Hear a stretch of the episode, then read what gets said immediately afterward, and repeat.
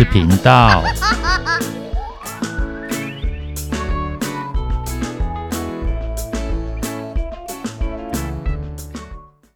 欢迎收听《不想说故事》《鸡小妹与神秘海洋》第五集。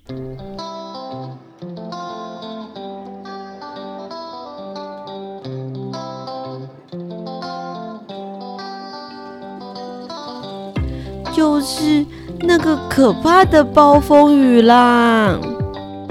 小鼯鼠哭丧着脸说：“对对对，我们也是被他害的。”鸡小妹完全能够感同身受。可是严格说起来，那算不算是暴风雨？小猴子倒是提出了纠正。不管是不是，我的船还是被弄翻了。小鼯鼠依旧哭丧着脸。不过在这之后，无人岛上的三人聊了起来。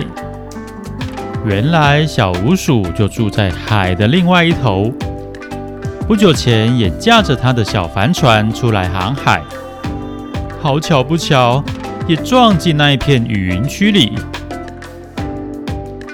刚开始的时候，和鸡小妹他们很像，还算是平静。但是到后来，风雨却越来越大。独自一人的小鼯鼠反应不及，外加惊慌失措，犯下了一连串的失误，导致他的小帆船被一阵大浪掀翻。船上大部分的东西都被冲走了，但是他也无能为力。还好在慌乱之中，刚好抓到了救生圈，然后就随着海浪飘到这一座无人岛上来了。之后，小鼯鼠独自在这一座无人岛上待了两天。小岛上还有周边有着一些自然资源，它算是生活无虞，只是哪里也去不了。我的老天爷啊，这真是太惊险了！我的老天鹅啊，你都是太幸运了。我的老天爷啊，见到你们真是太棒了。同一座岛上碰到类似的状况，三个人想的却都不太一样。而他们现在可以算是同岛一命了。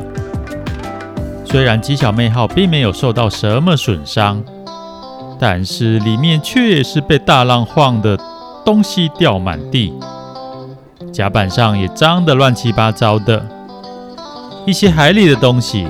都被打上来了，他们索性决定暂时待在岛上，整理一下，同时想想办法，看看能不能帮小五鼠把他那翻覆并且搁浅在离岛不远处的小帆船拖回岛上进行维修。计划好了之后，他们先开始整理鸡小妹号。小鼯鼠，你要来帮忙吗？当然啊，一定要算我一份。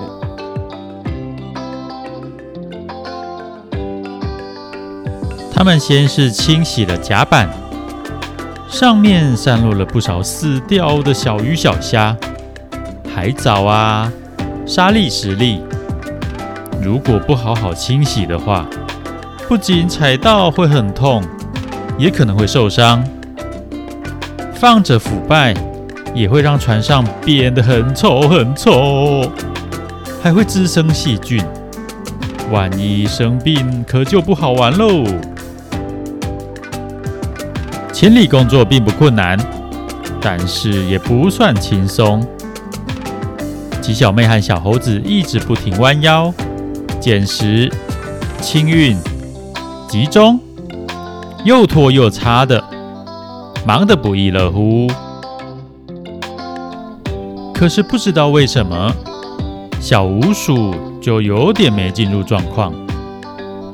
他先是站在一旁看着，之后可能是觉得自己怎么看都太闲了，才拿起一条抹布，这边抹抹，那边擦擦。之后又跑到鸡小妹与小猴子集中起来那些鱼虾沙石旁，蹲下来拨弄，好像是想要在里面找到宝藏似的。哎，你在做什么啊？鸡小妹瞪大着眼，这是垃圾分类的意思吗？小猴子张大了嘴。对呀，就是垃圾分类，应该很容易看得出来吧？小鼯鼠倒是说的理所当然，看得出来。可是为什么要分类？投垃圾不是都要做好分类吗？在这里不用啊？怎么不用？去到哪都要做好啊？这边又没有垃圾车，没有垃圾车，还是要做好啊。那我问你，你要丢哪？哎，带回去丢。好，不用啦。讲到这里，鸡小妹和小猴子终于明白了，小鼯鼠真的很有公德心，出门在外。都会把自己的垃圾带走，不要误会，他们当然也不会乱丢垃圾。但是鸡小妹号并没有什么人工垃圾，顶多就是一些厨余啦、果皮的，那些当然也要好好处理。乱丢的话，也是会造成污染的。他们在海上就会放进厨余桶。最后让它变成肥料。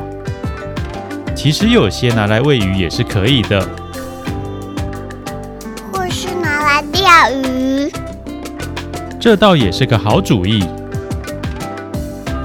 然后如果是在陆地上，他们也会在地上挖个洞，好好的埋起来，避免造成脏乱，滋生蚊虫。不过如果有籽的话，就不能乱埋喽。对于不同的地方，那些可能都是外来种。万一是强势外来种的话，有可能就会破坏到与当地原有自然生态，那绝对不是好事。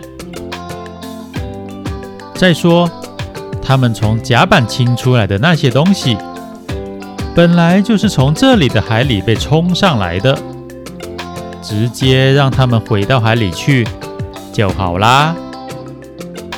更何况，鱼虾的残骸、海藻、海里来的沙粒、石粒，把这些东西分类，到底要做什么啦？